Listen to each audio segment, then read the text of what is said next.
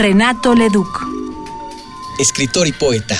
Nació en Ciudad de México el 16 de noviembre de 1897.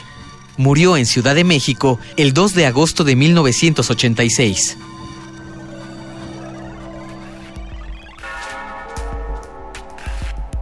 Invocación a la Virgen de Guadalupe y a una señorita del mismo nombre, Guadalupe. Hay gente mala en el país. Hay gente que no teme al Señor omnipotente, ni a la beata, ni al ínclito palurdo que da en diezmos la hermana y el maíz. Adorable candor el de la joven que un pintor holandés puso en el burdo ayate de Juan Diego. El sexapil hará que se la roben en plena misa y a la voz de fuego.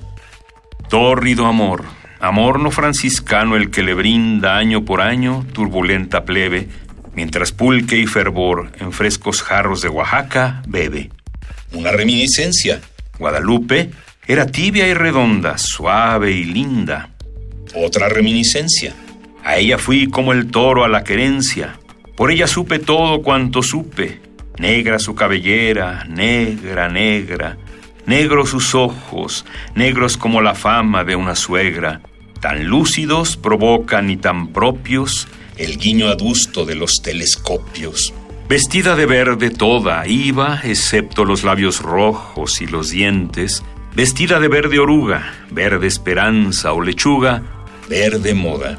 El indio grave que abrazadas llega a mar cruzando, picado de aspereza su santuario, y la mujer infame que navega con virtuosa bandera de corsario. Ojos dieran los ojos de la cara, solo porque a la vuelta de una esquina, la pequeña sonrisa que ilumina de luz ultraterrestre su cabeza los bañara.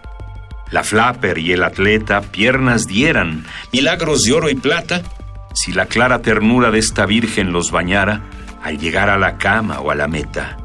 Manos de oro colgara, manos el acreedor hipotecario colgara, y el ladrón y el funcionario, si sus ojos veteados de escarlata esta risa una vez iluminara. Amapolas que en suspiros se deshojan solas, testimonios fehacientes de mi fe, rosas inmarcesibles, por un día, opio de Teponashtle y Chirimía.